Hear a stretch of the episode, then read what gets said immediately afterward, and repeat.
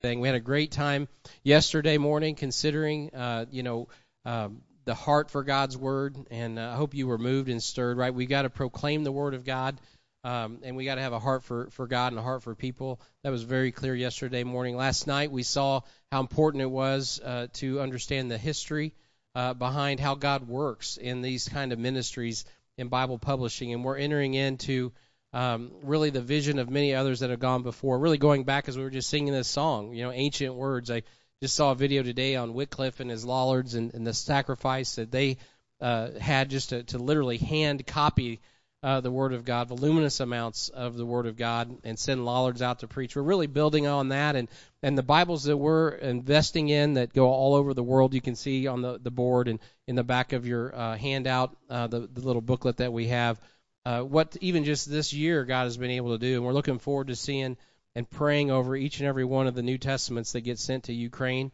Uh, we know that uh, if you're an HBF folk, uh, this is a real battle. There's a real spiritual war going on, and we need to get the word there on time. And we're so thankful to be able to partner with Bearing Precious Seed to do that. And here in a little bit, you're going to be hearing a, about partnerships and in regard how God uses getting the Word of God open through these open doors to bring like minded brothers and sisters together in local New Testament churches, just as we're doing in this conference, to accomplish that mission because it's so much bigger than any one local church ministry.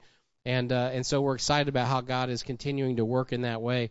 One of the other things that we're introducing tonight that uh, we really haven't done yet, and we're going to do this every Bible conference, is we're going to be focusing on some of the translation projects. So last night on Wednesday, you want to come back for that as we wrap up. It's going to be a great night uh, you're going to hear about uh, about translation. Uh, the natural progression as you go and proclaim the word of God to a people group. Many of these people group, the unreached people groups in particular, oftentimes don't even have a language. And once they do have a language or a dialect that they're used to working in, uh, uh oftentimes they don't have a Bible in that language. Uh, as English speakers or Spanish speakers, you know, it, we know that we have a Bible. We're fortunate to have a Bible. There's still many people groups in the world that don't have uh, don't have a whole Bible in their language. There's uh, 7,000 uh, that a little under that now that don't have a, a Bible in their own uh, heart language. So that's an important aspect of accomplishing the Great Commission uh, is getting the Word of God not just verbally to them, right, through a translator or whatever, or learning their language and speaking, but ultimately getting them a written Word in their hands. So uh, we, uh, by God's grace, has God has put us in contact with various um, uh, translation projects as well, and you'll be hearing about one each night. Tonight, I want to introduce you to uh, a project that is, uh, you know, prayerfully getting started in the Tonga language. There's a missionary out of Decatur Baptist, which is Pastor Joe McCaig's church uh, down in uh, Alabama, and he is his name is Justin Bedwell. He is ministering in the south uh, southwest corner of of Zambia, down near Victoria Falls. For those of you that are familiar with um, that part of the world in Africa, and uh, they speak the Tonga language. So we've produced Lamba. I think Lamba is listed up here, isn't it, Randy? I think on this. So we've done Lamba. Uh, by the way, that was a translation project that was done here, and we praise God for that opportunity through Brian Calloway to get involved in that, and, and Douglas Sakahawa. And so that was a blessing. So there's Lamba dialect, there is the Tonga dialect. We also have worked on Chichewa. So in one country, and I don't know if that's all the dialects, there's probably Bemba. And so there's other dialects, there's other languages and uh, Randy and Julie could speak to it more than I could, but the, how precious it is when they get the Word of God in their own heart language and what that means to those people. So Justin's a missionary there, um, and uh, and he is a he's a, a brother. I've, I know him. I've met him, talked with him. He called us up and said, "Hey, brother, you know." Could you could you assist us with this project? And I said, well, we'll pray about it. And so that's what we're doing. We're praying. This is this project that you're going to see is not off the ground yet. And so I would ask you to pray. You know, we were singing that last song uh, and he talked about the mar and it talks about the martyr's blood.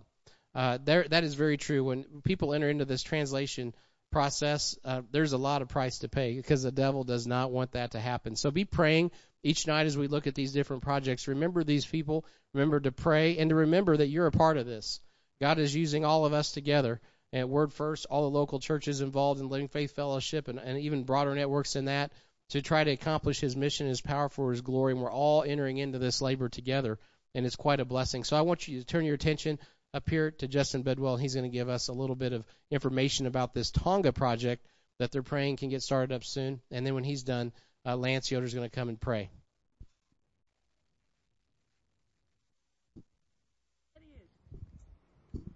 All right. Uh, my name is Justin. This is Mandy and David, and we are the Bedwells.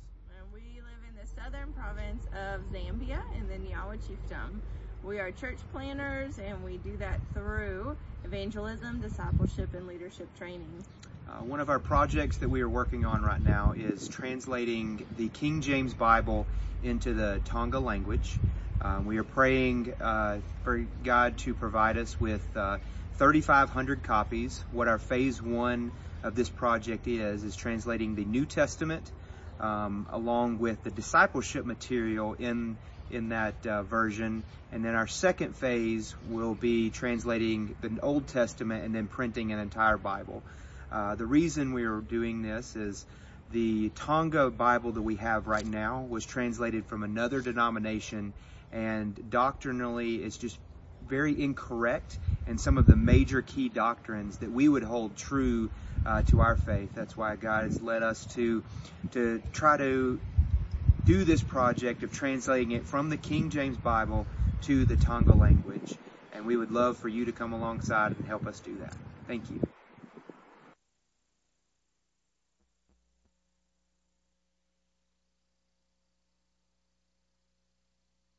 All right, let's pray.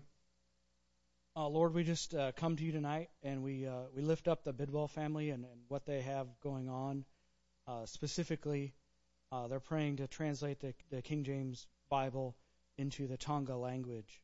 Uh, Lord, he, you, laid out their plan for doing it, and we we would just pray that you would provide him with the people and the resources to to help make it happen, and the guidance and the wisdom first to create the New Testaments and discipleship materials, and then uh, the the Old Testament and a complete Bible.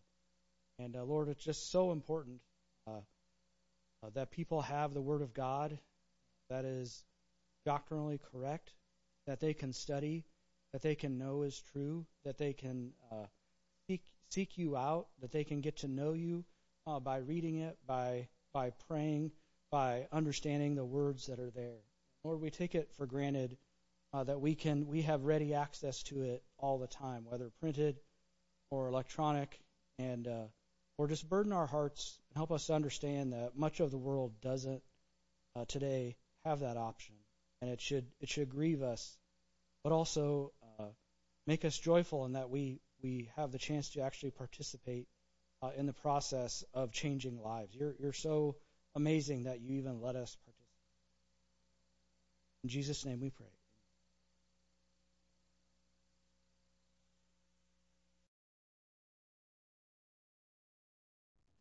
Well, good evening. It's good to see everybody here tonight to get involved in continuing the project of making New Testaments for the country of Ukraine. Uh, as Brian already gave you the number, but I want to give you a few other pointers. What's in the box?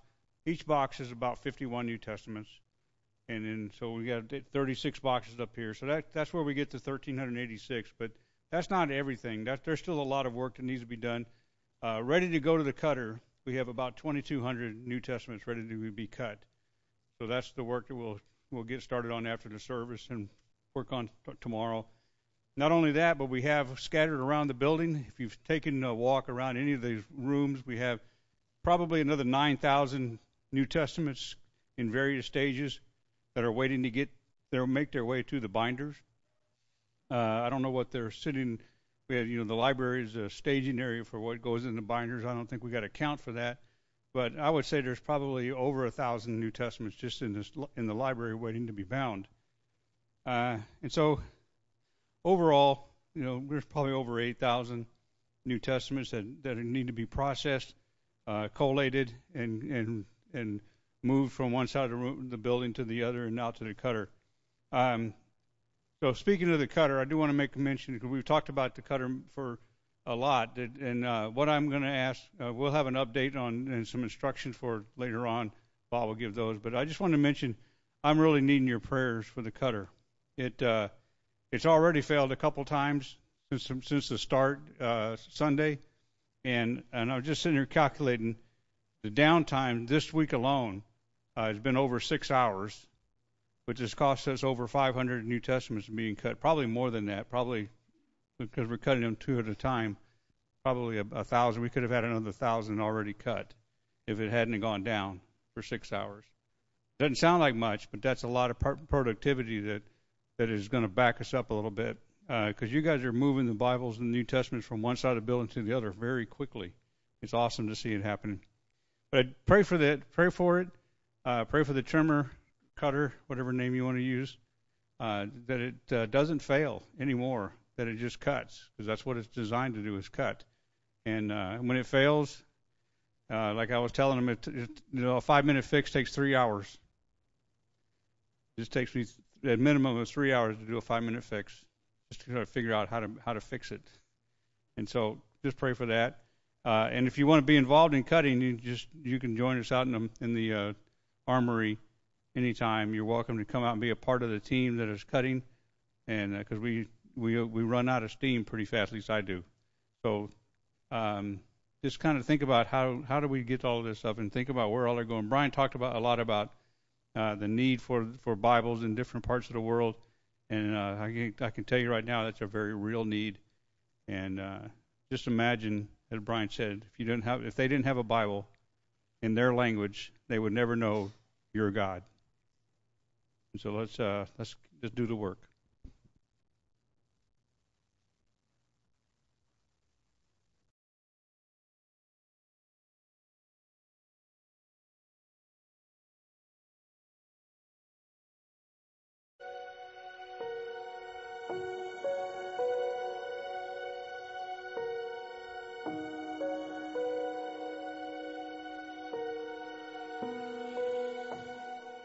In July of 2020, Mike and Liz Shore took a step of faith and purchased an enclosed trailer. This trailer was to transport scripture signatures from the Bible publisher in Milford, Ohio to their home church, Grace Baptist of Lee's Summit, Missouri. These signatures were needed to continue their weekly Bible assembly ministry. Within a month, Seeds of Grace Transport was born. The Shores were now responsible for supplying a Bible distribution center in Oaxaca, Mexico. In January of 2021, the first semi-trailer load shipped. They immediately had a request for two more loads of scripture for distribution in Campeche and San Luis Potosi, Mexico. God was expanding the ministry at an incredible rate. They had already outgrown their truck and trailer within six months. Shortly thereafter, their youngest daughter, Chloe, was killed in a car accident. Mike and Liz felt the urgency to get the Word of God to people like never before. Within weeks, they left the corporate world, sold most of their possessions, and were sent out as full-time missionaries. In their first 12 months of full-time ministry, God opened the door in seven Mexican states for Bible distribution and gave them the opportunity to ship eight semi-loads containing nearly 20 million pieces of scripture, including whole Bibles, New Testaments, John and Romans, discipleship material, and gospel tracts. These shipments support the scripture needs of over 5,000 ministries and pastors in Mexico and beyond. God has extended the opportunity for them to support many ministries here in the United States as well. Some of these ministries are serving people here in the U.S while others are shipping scripture in multiple different languages to Europe, Asia, and Africa. We pray that God will continue to open doors in the United States and around the world. Please prayerfully consider partnering with us in this vital ministry. There are three ways you can help. Pray. Prayer is crucial, and we would greatly appreciate your prayers for each aspect of this ministry. Provide. Financial donations of any amount help make this ministry possible. Produce. Organize a Bible project at your local church to assemble Scripture.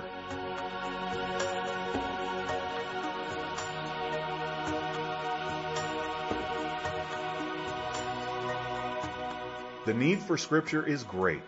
There are hundreds of millions of people without a Bible and without hope.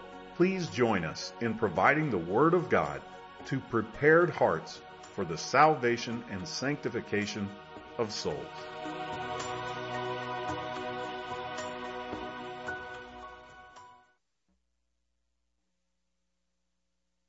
Well, Mike and Liz wanted to be here tonight, uh, but they are not able to be with us. Uh, uh, Liz's father has, has fallen ill, and uh, and so uh, they are attending to him.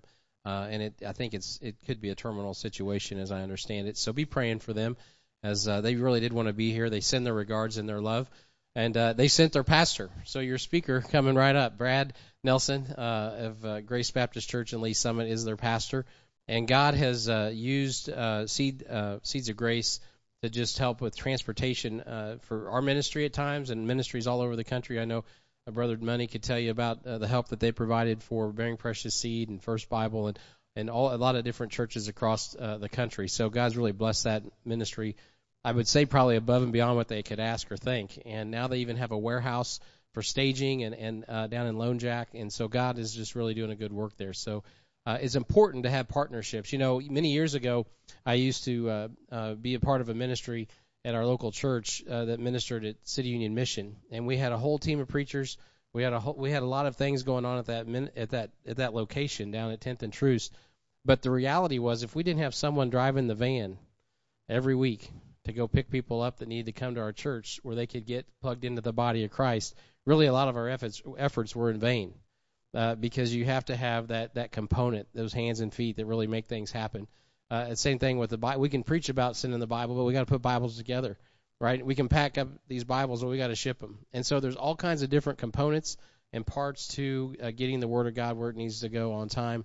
And we're so thankful to have partnerships uh, with other ministries, but also with other like-minded local churches. And so uh, I want to introduce you to Pastor uh, Brad Nelson.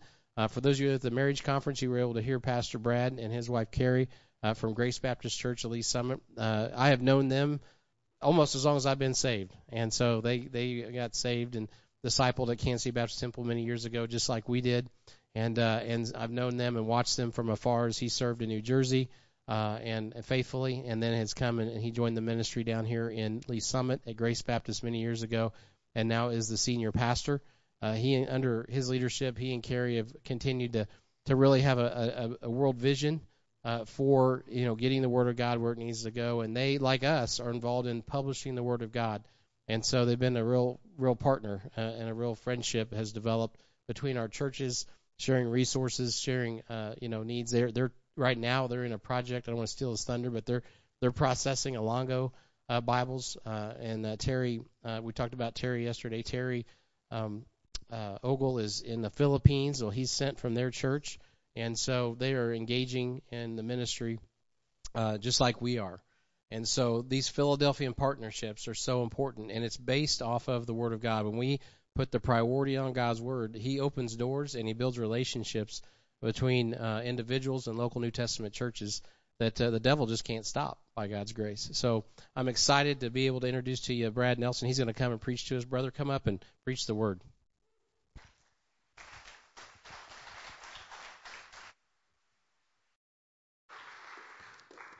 Wow, got a little fancy uh, cup holder right there. Look at that.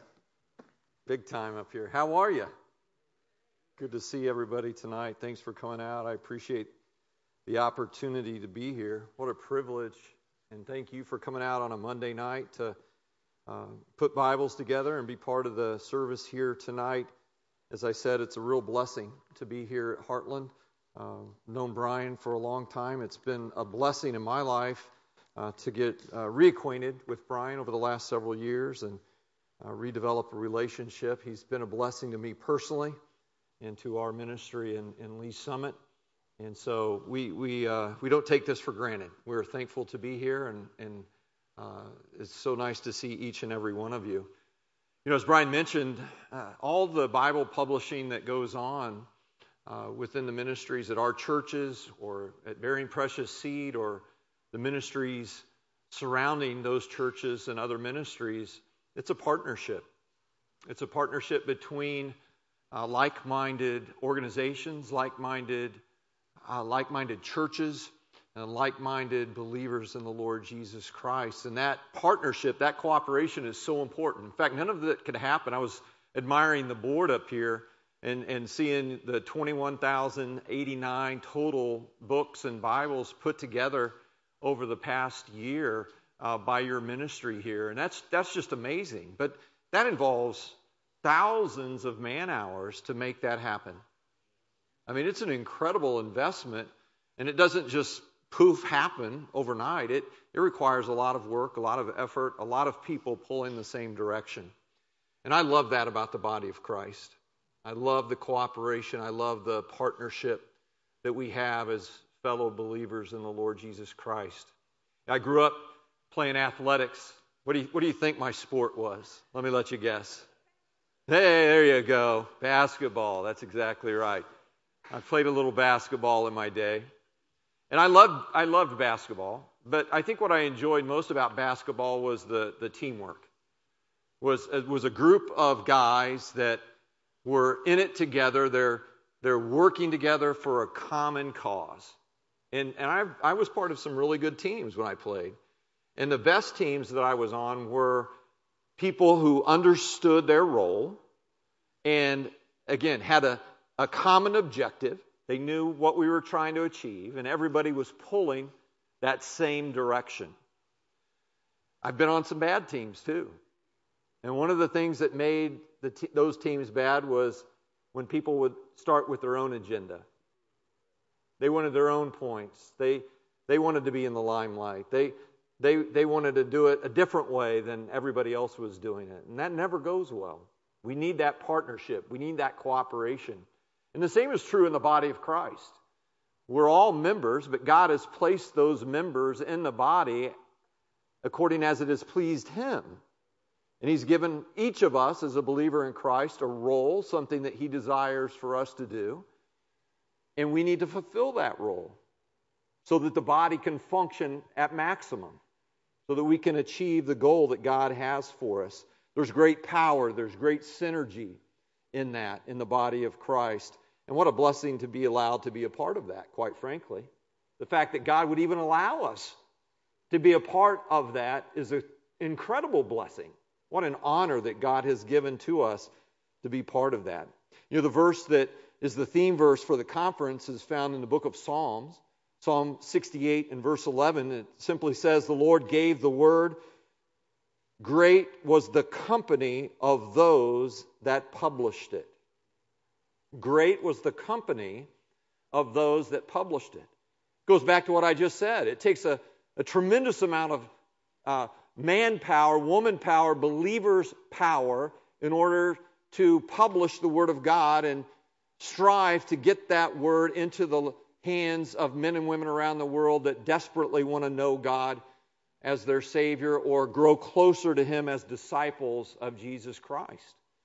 And these partnerships that are formed within the body of Christ with like minded believers are so essential to that task being performed. I know Bearing Precious Seed has had representatives here this week. And what a, what a tremendous uh, blessing that ministry has been to so many churches around the country and around the world. I had the opportunity uh, just a few months ago, back in uh, early 2022, to visit uh, Bearing Precious Seed. And I hadn't been there uh, throughout my entire time in the ministry. God just not uh, had just not opened that door for me to do that, but I finally got to go over and, and visit that ministry. And uh, Al gave me a tour and saw their new presses and all the incredible things that are happening there at that ministry. These massive rolls of paper weaving through these huge presses and pumping out Bibles, and it's just an incredible operation. But you know the thing that impressed me the most? Was their little uh, museum, if you will. It really is just an enclosed uh, piece of glass that has the original mimeograph machine in it uh, that started with, I don't remember the brother's name, it's some, uh, some dear saint, uh, faithful brother uh, sitting under, a, a, as they described it to me, a, a staircase in the church just turning that handle. Remember the old mimeograph machine? Some of you with gray hair, you remember the mimeograph. You know, the purple print that came off the mimeograph and you'd smell it. That, that freshly printed mimeograph. That's how that ministry started. You realize that? That's amazing to me. I love that part of that story. One faithful brother sitting under the stairs. And then decade after decade after decade passes, and here they are with these huge presses printing page after page after page of the Word of God. And now they're being a blessing to other ministries and other believers in Christ. Know we've, we've partnered with them. I know you here at Heartland have partnered with them, and, and they've supplied scriptures, and they've done conferences, and they do that all around the nation, all around the world in these different churches. And, and then you have an organization uh, like uh, Seeds of Grace Transport, which Mike and Liz Shore uh, have started. The video we just saw, what, a, what an amazing uh, story that they have where God has just, in the recent months, raised them up. And, and, and that whole thing just started with me making an announcement in a Wednesday night Bible study. Hey, uh, we, we want to do the scripture ministry, but we're having trouble organizing transportation from Milford, Ohio to our church. And Mike was like, Well, I can do that. And now God is exploding that where He's running all over the nation, hauling scriptures and, and supplying the Word of God into parts of the country and even uh, down into different parts of Latin America. It's an incredible thing. But bearing precious seed is, is ministering to churches, and Mike and Liz are, are, are transporting those scriptures from, from Milford to other places around the country, and then those are making their way down into haulers near the Mexican border, and then they're being loaded onto semis and hauled down into Oaxaca, Mexico, and then Joe and Amy Hendricksman, who I know you guys know, are, are there. They're unloading them and, and they're passing them out as fast as they can get them off the truck. They're passing them out and they're going into all the parts of Mexico and down into Latin America, and those pastors are giving them out to people that they're winning to Christ and people that they're discipling. And, and I remember talking with Joe, I've heard him say this numerous times. When they went down into Mexico, uh, uh, a scripture ministry wasn't even on his radar. He wasn't even thinking about doing that. And now God is absolutely exploding it. What is this? Well, these are these Philadelphian partnerships, if we could refer to them that way these partnerships between ministries and churches and missionaries and transportation ministries and all of it working together in cooperation, in concert. Again, pushing and striving toward a common goal. Ultimately, that goal is to see God glorified. I love that about the body of Christ. But these Philadelphian partnerships that I'm describing to you this evening, are between Philadelphian organizations or Philadelphian churches. But here's, here's what I don't want us to forget. In fact, this is where we're going to spend an, a great deal of time this evening. Those churches, those Philadelphian churches, those Philadelphian organizations are only as good as the Philadelphian members that make up those organizations. In other words, it requires Philadelphian type believers to fuel those organizations so that they operate the way that God intends them to. And so maybe you're here this evening and you don't really know what I mean when I say Philadelphian partnership or Philadelphian church or Philadelphian believer. That comes from the book of Revelation. In fact, I would invite you to turn there with me if you would this evening. Just go ahead and turn over to uh, Revelation chapter 3. And what I'd like to do this evening, if I could, is, is compare and contrast two churches that are mentioned in the book of Revelation. John writes to seven churches in total in chapters 2 and 3 of Revelation. But the last two that he addresses are the church at Philadelphia, and the final one is the church at Laodicea.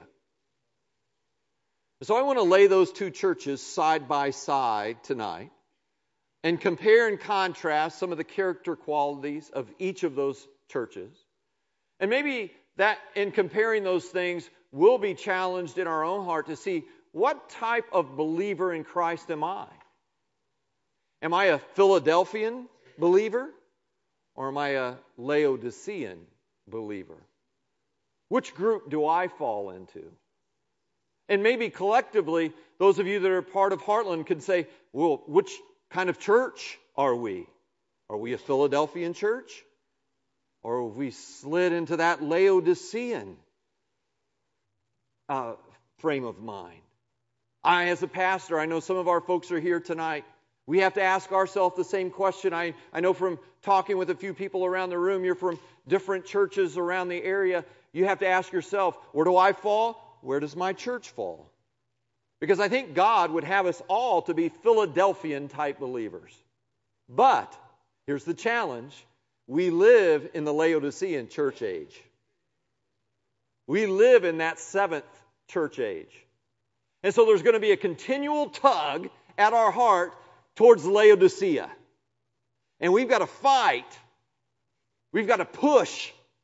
We've got to strive to be part of that Philadelphian group of believers. And it's a continual battle in our life. So we're going to look at that tonight.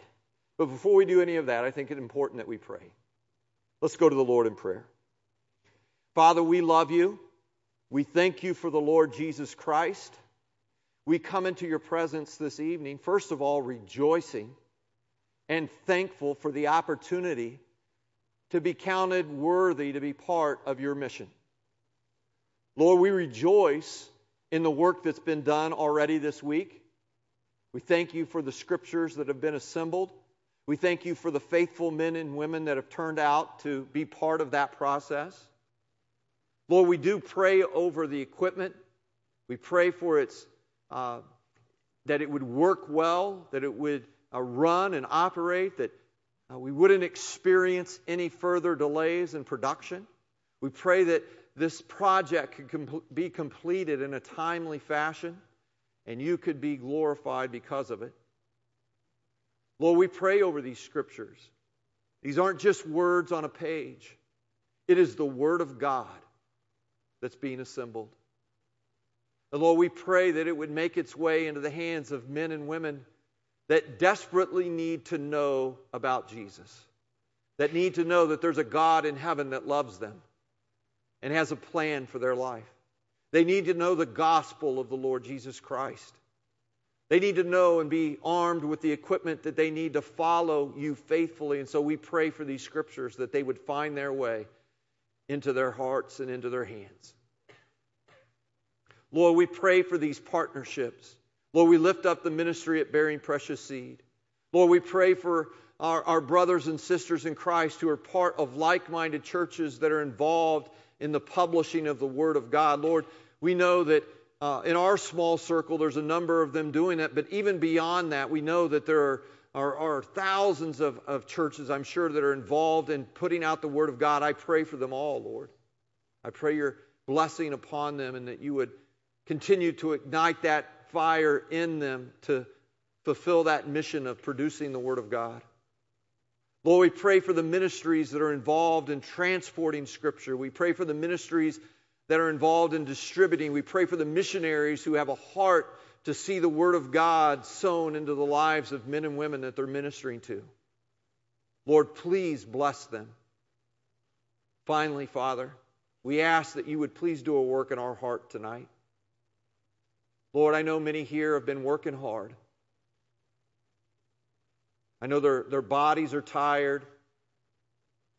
But Lord, we pray just for a few moments that you could stir our spirit and give us a heart soft and sensitive to what you would say to us.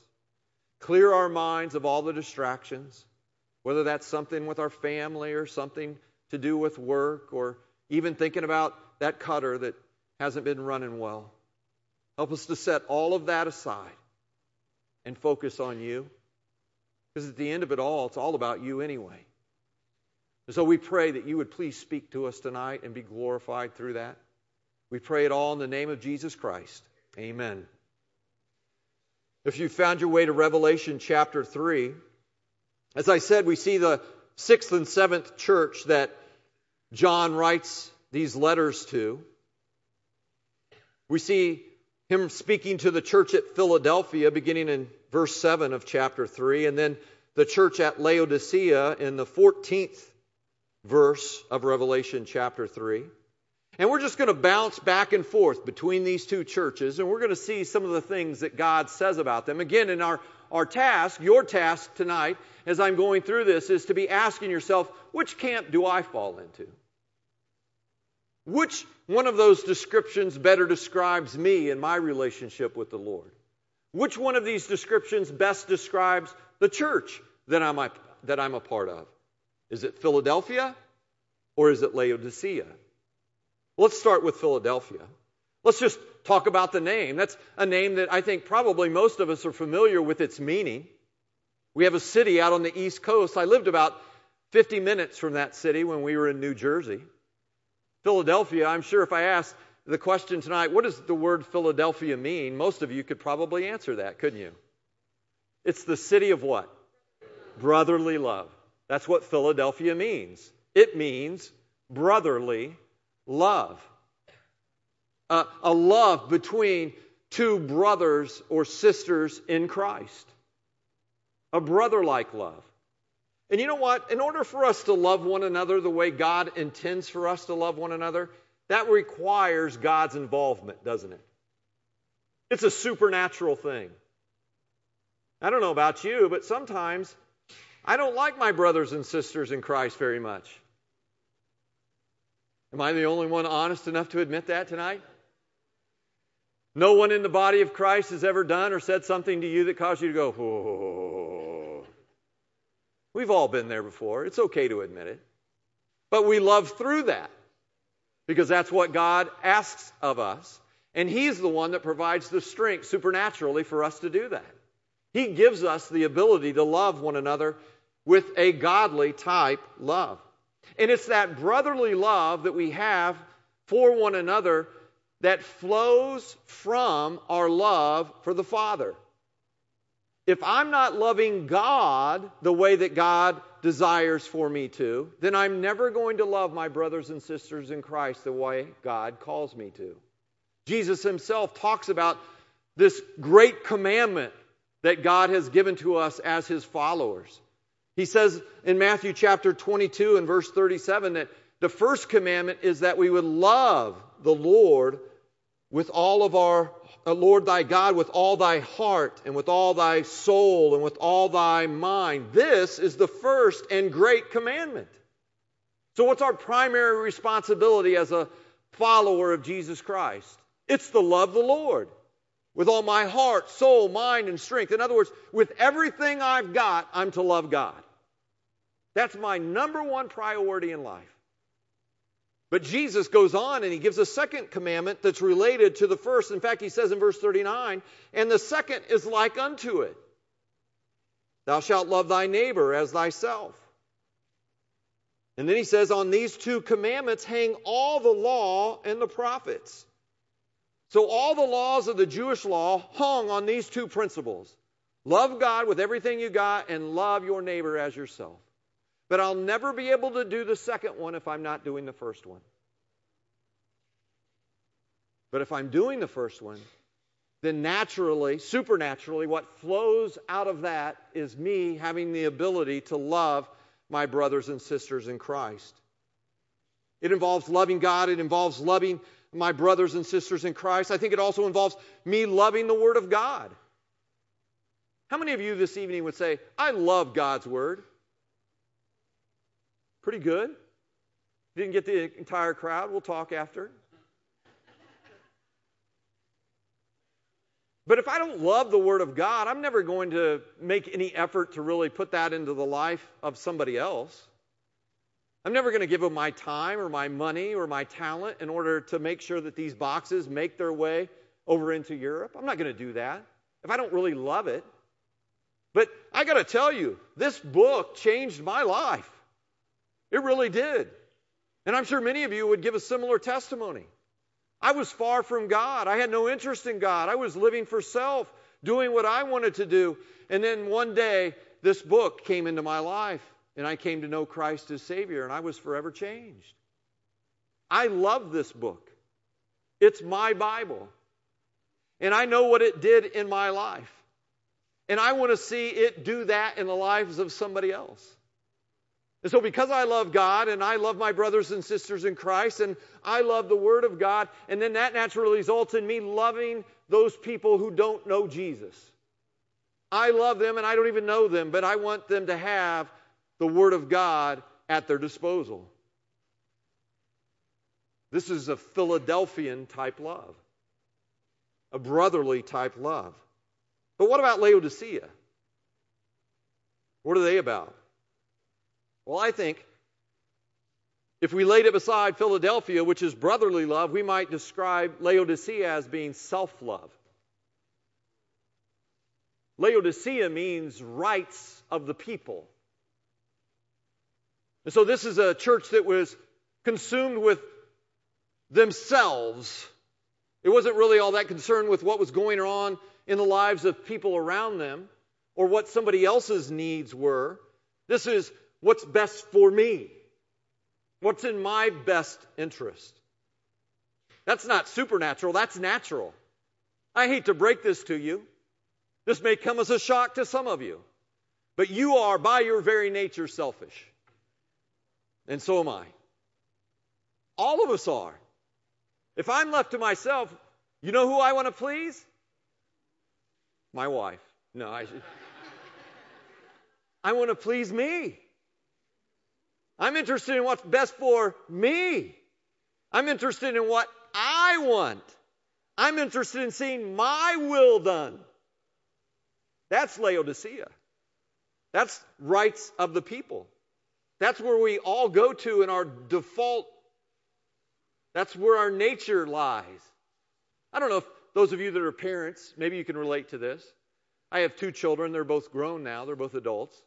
But I remember when they were young, and, and we had a play date. Some of their friends came over, and my son Drew was a young little guy and had all his toys out there, and the little friend comes over and picks up one of his toys, and my son Drew walks over to him and quickly yanks the toy out of his hand, and he says those words that every parent hates to hear that one word, mine. Now, you may not believe this, but my wife and Uh, wife and I, we didn't teach him to do that. We didn't pull him aside one day and say, "Hey, Drew, okay, here's what's going to go down. Little Johnny's going to come over, and he's going to want to play with one of your toys. And as soon as he does, I want you to go over and I want you to pull it out of his hands, and I want you to say, "Mine." We didn't do that. That was his default mode. He knew that internally. It was part of his hardwire. He's selfish. He wants what he wants. And that's Laodicea. My rights, my desires, my needs, what's best for me, my ministry, my will be done. You see the contrast? Philadelphia is concerned with loving the brethren, with loving people, with loving the word and pouring that into the lives of others. Laodicea is concerned with self, self love. Let's look at another thing. If you're still in Revelation, look at Revelation chapter 3. And I want you to look at verse 8.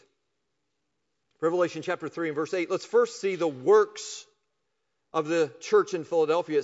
God says this I know thy works. Behold, I have set before thee an open door. We'll talk about that in a moment and no man can shut it, for thou hast a little strength, and hast kept my word, and has not denied my name. So he mentions three things here about the works of the church in Philadelphia. The first thing he says is, I know that thou hast little strength. Now, that doesn't sound like a compliment, does it? That almost sounds like a, a slam. Hey, I know you guys are, aren't very strong. But I think it is a compliment. He's looking at them and he's saying, Listen, you don't bring much to the table. You, ain't, you don't have much to offer. You got little strength. But that's never the issue with God. My ability is not part of the equation. My intellect isn't the issue. My physical strength isn't the issue. How much money I have isn't the issue. You see, whether I have a lot or a little, it's nothing in comparison to what God brings to the table. And so as he looks at the church at Philadelphia and he says, You got a little strength. God understands that when we are weak, He is strong. Sometimes when I think I'm strong, I get in God's way. You know what you get when I try and do things in my own power and ability, my own intellect, my own reasoning, my own talents? You get what I can do. But when I realize that I don't really bring much to the table, but I serve a God who brings it all to the table, then I get what God can do. And so as he's looking at this church in Philadelphia, he's saying, You guys aren't very strong. That's never an issue. Not only that, he does tell them, Hey, thou hast kept my word. Thou hast kept my word. Now, when we use that phrase to keep something, I, we would say maybe I kept the law. It means I adhered to it, I followed it, I obeyed it. And that's not a wrong way of thinking about that, but I think here it has more, uh, a, a broader meaning than that. I think it has to do with watching over something, guarding something, taking care of something. Do you realize that we, listen, we, as the church of God, have been given the responsibility of being keepers of the Word of God. Not just listening to it and obeying it. Absolutely, you should do that. But we are to safeguard it. We are to make sure that it's kept safe and pure and given out to as many people as we possibly can. And he's looking at this church at Philadelphia and he's saying, You guys did that. You don't have a lot of strength, but you kept my word. And then notice finally, the third work he mentions is, and thou hast not denied my name. Again, I think they're mostly concerned with who God is, what he brings to the table. He is the great Yahweh. He is God Almighty. He is all powerful. It wasn't about their name, it was about his name. What a contrast that is to the church at Laodicea. In fact, Look, just for me, it's just across uh, on the same page, just across in the next column. Look at that. Look in uh, chapter 3 and verse 15. He says to this church too, Hey, I know thy works. Thou art neither cold nor hot. I would that thou wert cold or hot. So then, because thou art lukewarm and neither cold nor hot, I will spew thee out of my mouth. We'll come back and deal with that in just a moment. 17, I want you to see this. Because thou sayest, I am rich and increased with goods, and have need of nothing, and knowest not that thou art wretched and miserable and poor and blind and naked. Now he says to the church at Philadelphia, you guys have a little strength and you've kept my word and, and you've not denied my name. But this church at Laodicea, he looks at them and he says, I know your works too.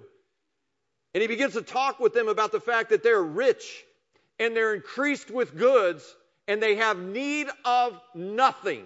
By the way, that need of nothing also means no need for God. I got everything I need. What do I need you for? I'm rich. I'm increased with goods. I don't have need of anything. And that includes God. And I think that that description is pretty appropriate for the Western church. We're meeting here this evening in a beautiful facility by God's grace. God has given this ministry and other like minded ministries thousands, if not millions, of dollars worth of equipment.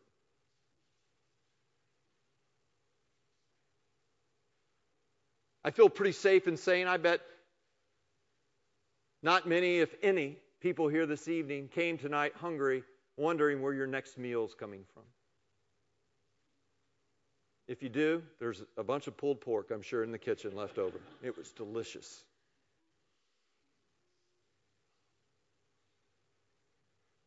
By world standards, we in the Western world are rich.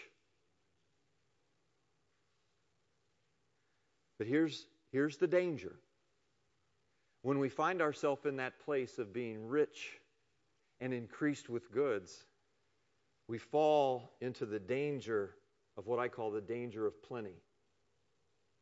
When all of our needs are met, our tendency is to forget about God. In fact, let's quickly look at a passage in Deuteronomy chapter 6 and verse 11.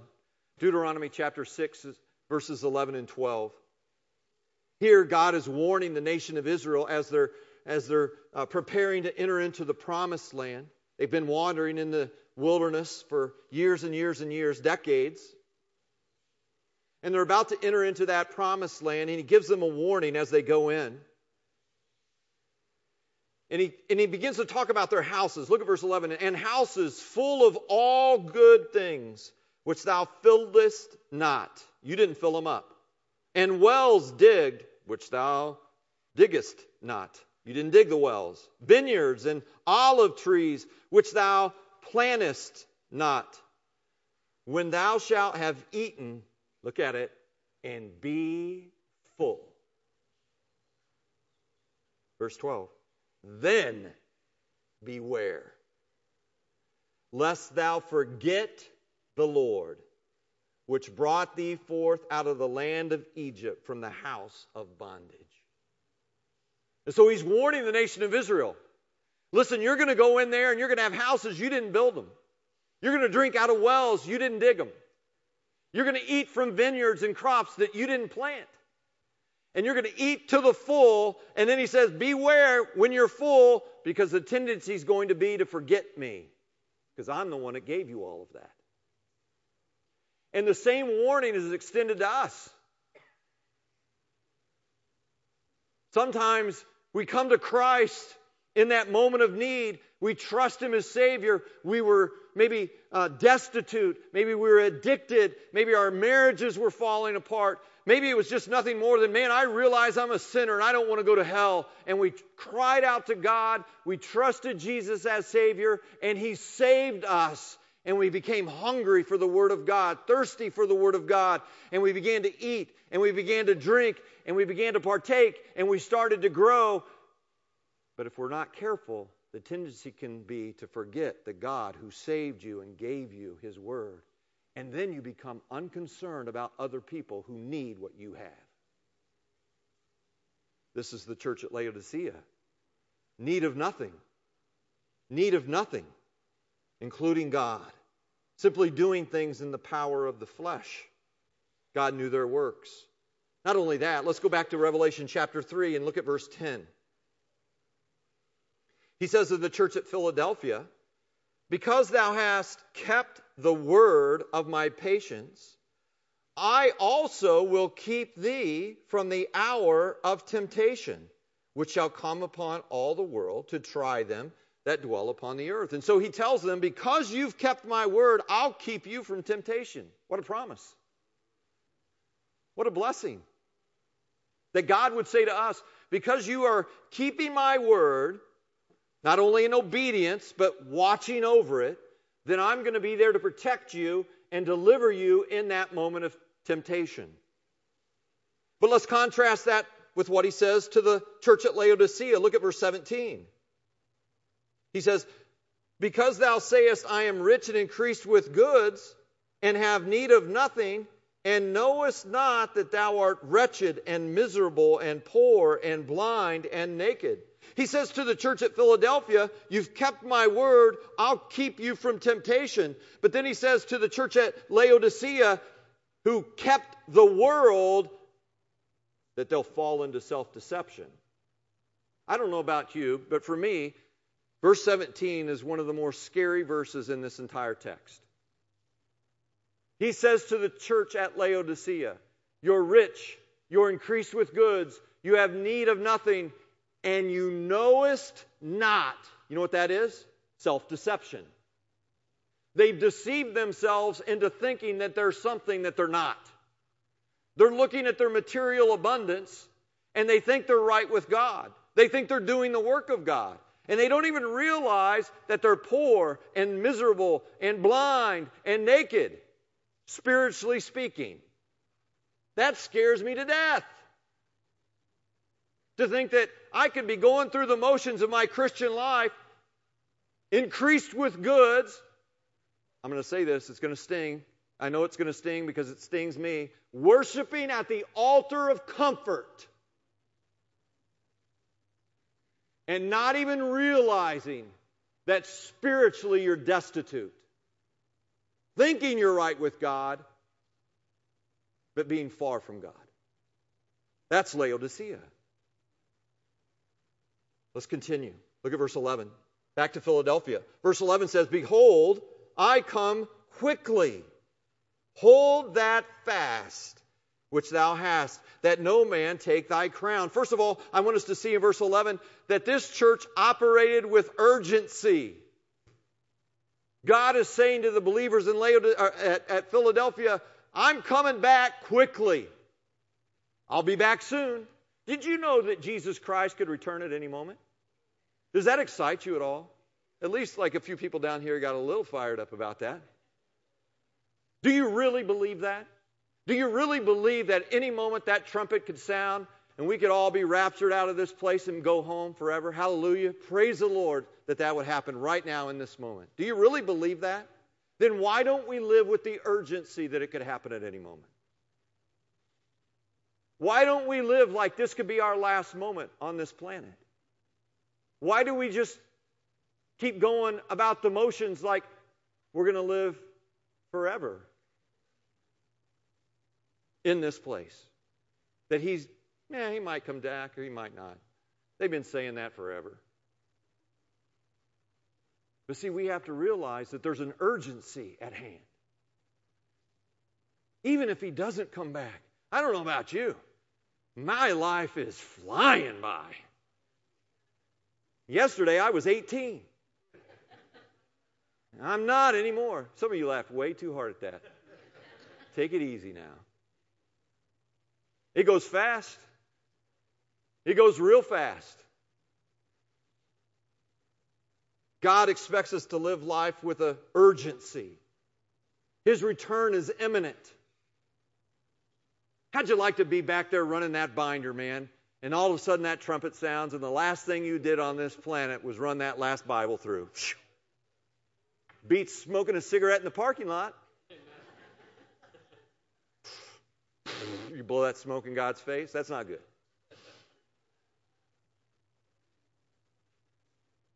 We ought to be about God's business. We ought to be about God's business. We ought to be redeeming the time that He's given us. Time is your most precious commodity. Your most valuable possession is the time that you have. You know why? Because you can never get more of it. Once it's gone, it's gone. The phrase, I'm saving time, is a fallacy. You can't save time. It's the most precious thing you have because it's what your life is made up of time. And you get to choose how you're going to spend it. And if you are a normal person, you spend about a third of it asleep. Eight hours a day. Oh, I'd love to get eight hours, but let's just say Eight hours a day, you, you spend that sleeping. For those of you that have full time employment, you probably spend another third of it doing that, at least five days a week. You think, yeah, that'd be nice. I wish I could only work eight hours a day. So, what's that give us? Another third. What are we going to do? What are we going to do with it? We have to spend it with an urgency, redeeming the time. Now, let's contrast that with Laodicea. Look at verse 15. I know thy works, that thou art neither cold nor hot. I would that thou wert cold or hot. So then, because thou art lukewarm, and neither cold nor hot, I will spew thee out of my mouth. What's the character quality that describes them? Philadelphia was urgency. You know what Laodicea is? Apathy. Apathy. Eh, Gospel, Jesus came, lived, died, rose again. Eh, heard it. Bible contains instructions for life, shows me who God is and how to know Him. Yeah, but look at that's a big book, man. Got no time for that. Eh. I hate apathy. Apathy is just, eh, whatever. Isn't that the catchphrase for the modern age? Yeah, whatever. That's apathy. Whatever. But you know what? I've never met anybody yet. I've met some apathetic people, and I'm sure you have. If you haven't ever met one, you probably are one.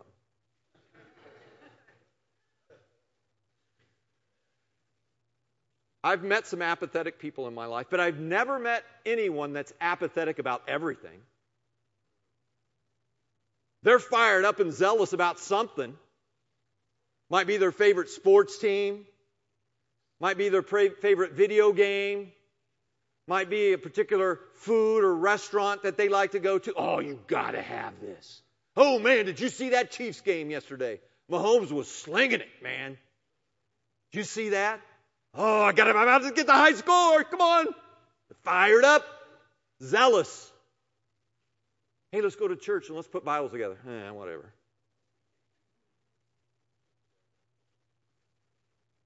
Apathy, lukewarm. God says, man, either get hot or get cold, but stop sitting there being lukewarm.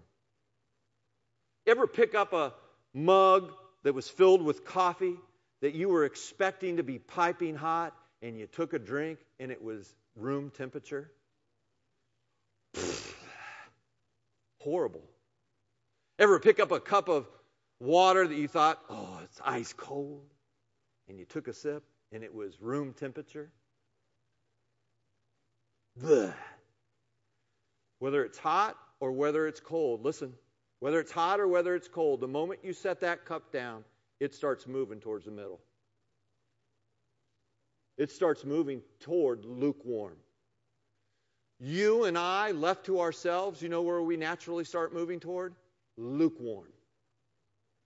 You got to fight to stay hot or cold. You got to fight. You got to keep that zeal, that fire that God gives us, no apathy. Notice also in verse 11 chapter 3 and verse 11, it says, Behold, I come quickly. Hold that fast which thou hast, that no man take thy crown. You see, there was a reward associated with the church at Philadelphia. There was a crown that they had earned for their service to the Lord. He says, Be careful so that that doesn't get taken from you. You see, this is a church that was concerned with the true riches, eternal riches. They were not looking for a payoff here on this earth, they're looking for the payoff in eternity. To be rewarded for a life of service, a life well lived, a, a, life that longed to hear God say, Well done, my good and faithful servant. And have Him place that crown on your head.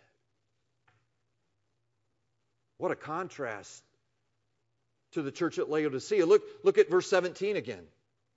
Because thou sayest, I am rich and increased with goods, and have need of nothing, and knowest not that thou art wretched and miserable and poor and blind and naked. And then he says in 18, I counsel thee to buy of me gold tried in the fire, that thou mayest be rich, and white raiment that thou mayest be clothed, and that the shame of thy nakedness do not appear, and anoint thine eyes with eye salve, that thou mayest see. He says, You're rich and increased with goods, need of nothing, but you're poor and wretched and miserable, blind and naked. But then he gives them the counsel to buy gold and buy clothes and anoint your eyes. What is he talking about? He's not talking about physical things, he's talking about spiritual things. He's talking about eternal things. And he says, You need to do that, or else you're going to stand someday before God in the shame of your nakedness. Are you comfortable with that? Are you willing to stand in the presence of your Savior unclothed with the works of righteousness? Not talking about your salvation. Jesus took care of that. There's no fear of losing our eternal life. But we can lose rewards. You got to ask yourself the question Is the way that I'm living my life now, when I get there, am I comfortable with how I'm going to appear before my Savior? Am I good? Am I, am I going to be crowned or am I going to be naked in His presence with nothing to bring to offer Him to say, Here, I did this for you and for you alone? You got to ask yourself, are you comfortable with that? If you're, if you're sitting here this evening and you say, No, I'm not, I'm not where I need to be, then make the changes that you need to make. Make the adjustments in your life. You don't have to stand there in the shame of your nakedness. You can do something for the Lord. You can begin working for Him, laying up treasure in heaven, this gold, this gold that He talks about that's tried in the fire, the, the white raiment that you can be clothed. Uh, you can have a vision and anointed eyes so that you can see what God wants you to do. Look at verse 9. Look what he says here about Philadelphia. Behold, I will make them of the synagogue of Satan, which say they are Jews and are not, but do lie. Behold, I will make them to come and worship before thy feet. Check this out. And to know that I have loved thee. This is the church God loves. This is the church God loves. He loved them, he says. But what about the church at Laodicea? Look at verse 16. We looked at it a little bit already. Look at it. So then, because thou art lukewarm and neither cold nor hot, I will spew thee out of my mouth. This is the church that makes God sick. I didn't say it, he said it. makes him sick. That lukewarmness, that apathy. He loves the believers in Philadelphia because they were doing the work of the Lord with zeal and urgency. They were crowned with the crown. They were keeping his word. They weren't denying his name, and he says, I love them. The church at Philadelphia or the church at Laodicea, he says, Because you're lukewarm, I want to spew you out of my mouth. Makes me sick. We don't want to be that. Nobody here wants to be that. Now, the church at Philadelphia, if you read through the, the text that we're looking at tonight, one thing you're going to notice is God never really chastens them. There's no correction that God makes in that text toward the church at Philadelphia. What a compliment. But then notice what he says about the church at Laodicea. And, and if we're here tonight and we're thinking, oh my goodness, I'm, I'm in the Laodicean camp, uh, maybe we should take heed to this this evening. Look at verse 19 with me, if you would. He says, As many as I love, I rebuke and chasten. Be zealous, therefore, and repent. He says to this church at Laodicea, because he loves them, he rebukes them. You know, God loves us too much to watch us just waste our life. So sometimes God, like a loving parent, will just give us a little rebuke. Say, what are you doing? Stop that. He'll, he'll rebuke us in love. He'll chasten us in love. And notice, notice what he tells this church to do. He says, Be zealous, therefore. Stop being apathetic. Be zealous and repent. Well, that's not a word we like much anymore these days, is it? That's not very nice, Pastor Brad. I'm not a very nice guy. No, I'm, I'm kidding. I'm super nice. But you still need to repent. if we find ourselves living a life of apathy, yeah, no zeal for the things of God, if we find ourselves being overcome with the things of the world, more excited about the things of this life than we are about the things of the eternal life, if we find ourselves more concerned with self and what ha- makes me happy and what's pleasing to me than we do how we can pour the Word of God into the life of somebody else, then there may be a need in your life to turn, to repent, to get that right. and become zealous to give God everything you've got, to lay it all down for Him. Now, sometimes we think that, that zeal is loud and obnoxious and big and gregarious and woohoo! That's zeal. And it can be. But you may not know this about me. Some of you won't. But out of the pulpit, I'm a pretty quiet guy. I'm kind of reserved to myself, just quiet, an introverted personality. But what you don't see is what's in here. It may not be big and loud and brash, but it's set like a flint. And so that zeal can play out in different ways in different people's lives. But it has to happen here first. Woo! That can be faked. I didn't really mean that one, but it was loud. But if I've got it set here in my heart, man, I'm going after it.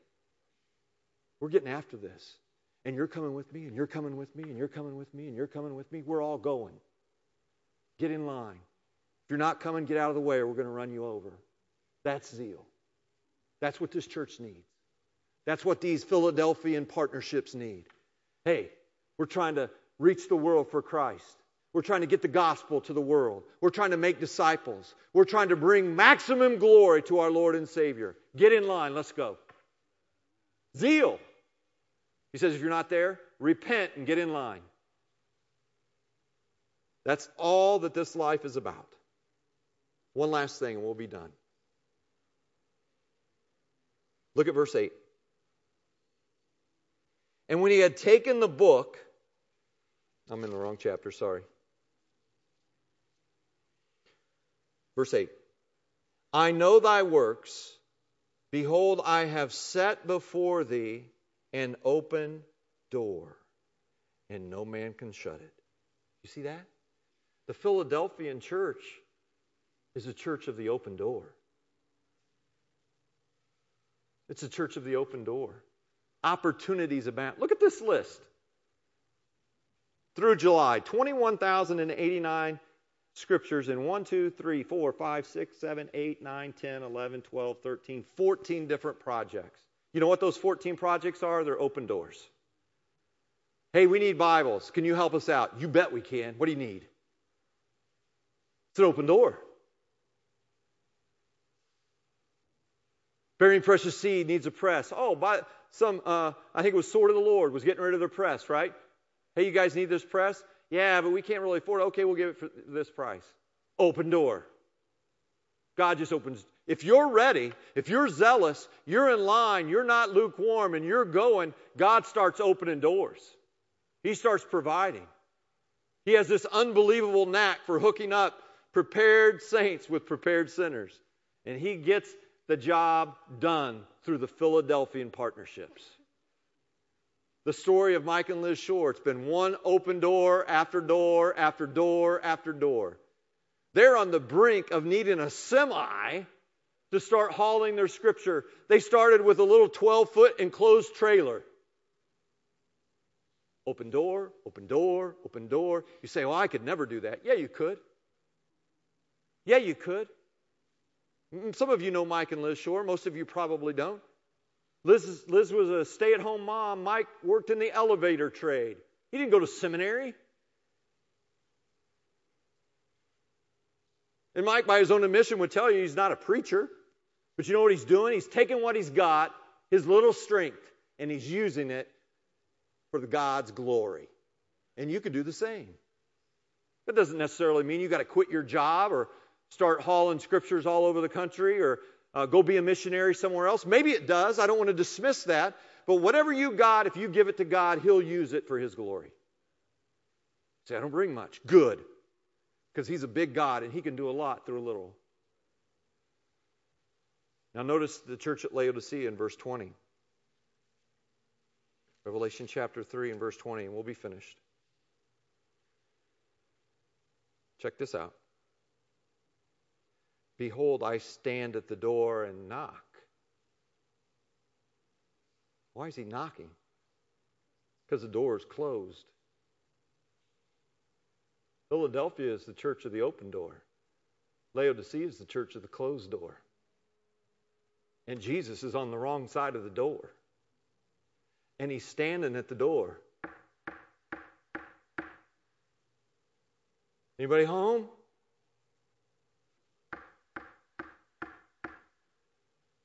Notice what he says. If any man hear my voice and open the door, I will come into him and will sup with him, and he with me.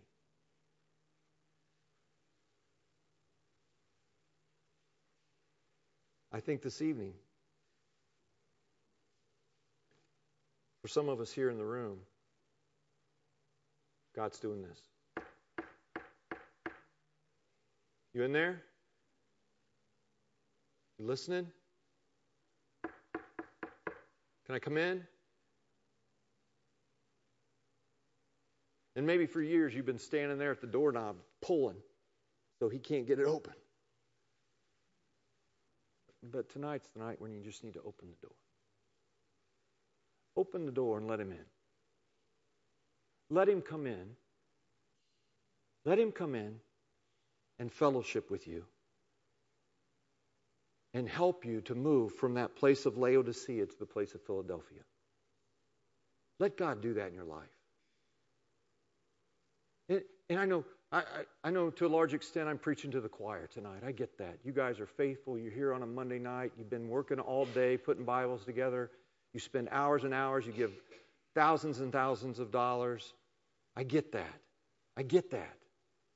But no matter where we are, no matter where we are in the faithfulness spectrum, whether we're just a little faithful or we're as faithful as we can possibly be, we can always get better. There's always another room that we can let Him into. There's always another area of our life that we can surrender to the Lord. Say, Lord, here, I, have been holding this back. You can have it now. I don't want it anymore. And when you open that door to Him, He starts to open doors in your life. This church is a blessing. And it's a blessing because it's filled with men and women who are Philadelphian believers, who desire to follow Christ, to see Him glorified by the spreading of the, and preaching of the gospel and the making of disciples. But there are also a few Laodicean believers in here. And it's time to repent. I can't say it any more plainly. And when we do and we open the door, guess what? He says, He said, I'll come in and I'll have dinner with you. It's good. He's not going to beat you about the face and neck. He's going to sit down and let's, let's fellowship. But it's on you.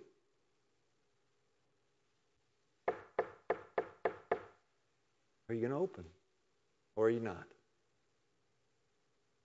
Won't you bow your heads with me? I'm going to have Pastor Brian come on up. Bow your heads. Just be talking with the Lord about that and what He would have you to do with the things we've talked about tonight, and I'll let Pastor Brian close it out.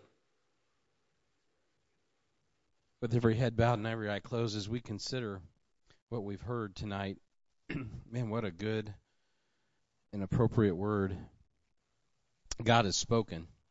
And perhaps there's a, an action, right? That, that you notice that you know God can open any door He chooses, but He's waiting for us in the church to open that door.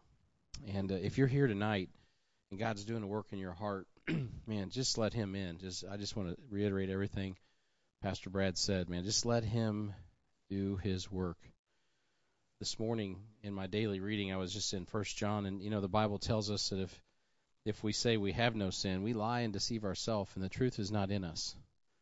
You know, one of the things that we've got to do to see that zeal, to see that that Philadelphian spirit, that that love for God that we need, so we can have a love for others, is we've got to open the door.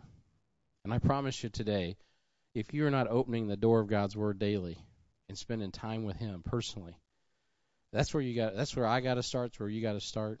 If we deceive ourselves, and say, "Yeah, but I'm busy. Yeah, but yeah, but there's no yeah buts. The word has to be first in our life. We've titled the ministry "Word First. And yet, what a hip- hypocrisy would it be if the word's not first in our life? You know, we gotta we gotta make it real with us before we give it to everybody else. So with heads bowed and eyes closed, nobody looking around. If you're here tonight and you're like Brian, I, I need to get that. I need to get something right in my life. I just need some prayer, man. We're here to pray for you. Amen. Some people need to move, right? Be zealous, therefore, and repent. You don't have to walk an aisle. You can just do it right where you're at. You can.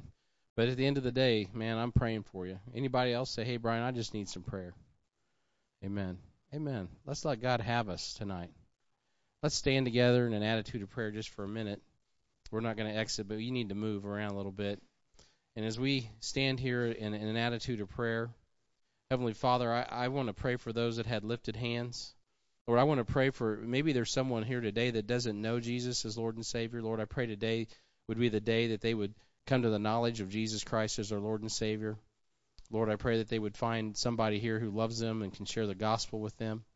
And Lord, I want to pray especially for these that, that raised their hand and said, Hey, Lord, there's something I'm, I'm holding back. There's a door, a closet, you know, that is, is closed.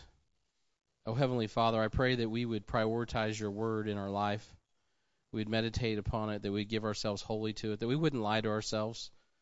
Lord, with the beautiful thing about the next chapter of First John, if any man do sin, and we all do, we have an advocate with the Father, Jesus Christ. Lord, He is our righteousness. He's the Son of God. His blood cleanses us from all unrighteousness. That's why, Heavenly Father, we're not beat up because He's already been beat up. Oh, Lord, I pray our hearts would just be gracious and thankful, and Lord, that we wouldn't be full of ourselves. Lord, that we would not be loving ourselves, but Lord, we'd be loving you, we'd be loving others. We are not second, we're last. Oh, Heavenly Father, I pray, God, that you would uh, just use what we've heard today, both in the luncheon and this evening, Lord, that it would settle down in our hearts. Lord, that we would give ourselves wholly to it, that would produce fruit and much fruit and fruit that remains. Lord, I pray, God, that you would energize us even tonight in the work that is left for us to do. Heavenly Father, I pray that that uh, the decisions that need to be made in our personal lives, Lord, to be Philadelphian, would be made even now, and Lord, that those would be uh, visibly uh, altering our life in, in not what we say, but in who we really are. Help help us to look more like you as we leave here tonight. We thank you and praise you for the word that has been given. And uh, Lord, we thank you for just this day. It's been a wonderful day uh, as we have circulated and, and, and been a part of assembling your word for your honor, for your glory, for your kingdom.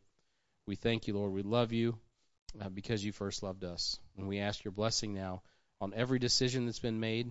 And uh, Lord, every need that, that is in this room, Lord, we ask your provision and protection and, and providential power be upon these saints to accomplish your mission, your power for your glory. We thank you we ask this in Jesus' name. Amen. Amen. You may be seated. We got a little bit, one little bit of, uh, one more thing to, to do before we're finished up here. Man, brother, thank you for that message. That was a good word. And uh, I know this is Monday night. We probably don't have a lot of lost folks here, if any. But if you don't know Jesus as Lord and Savior, man, seek me out. I'll, talk to me. Talk to somebody I brought you. We will get you connected and directed directly to the Lord Jesus tonight. You can know from the Bible how you can have eternal life. Uh, Bob, I think Bob is going to come and give us the final instructions and get us on the road. And uh, man, I'm excited about all God has for us yet tonight. We got to get some business done, don't we, Bob? All right, brother, get us on the road. All right, great message. But how many of you have seen boxes on our stage just piled high? How many of you? All right, a lot of you. So you know we got a lot of work to go, don't you? So uh, we have a lot of work yet to finish tonight, and then the next two days. So come and be a part of that. So tonight we, you know, you can come out in front and do collating. You can do rolling. You can do checking. How many of you know where the binding rooms are? Thank you for volunteering. They're right over here. So uh, you can come there to the binding rooms. You can go out and back and, and see if for trimming. Uh, but there's a lot of work to be done. And appreciate you being here. And we want to we want to be a Philadelphian Christian and Philadelphian church and a Philadelphian ministry. So uh, pay attention to that. So let's go ahead and pray, and we'll be dismissed to get some more work done. Father in heaven, we thank you for loving us, and Lord, I just pray that we would keep your word in our in our heart, would keep it in, our hand and in our mouth, and that not not only that, Lord, that everything we do, your word would uh, would be sent, it would be centered around your word, Lord. So we pray for uh, these New Testaments as they go out to the, to the to uh, the Ukraine and to be used by by you and your servants there. And we just pray that not only that, but the Bibles that come through here would be used by to glorify your Son Jesus Christ. And Lord, we just are thankful that you've put us in charge of that, and we're a part of that. So we just ask your blessing upon that tonight and the rest of the week here. In Christ's name we pray. Amen.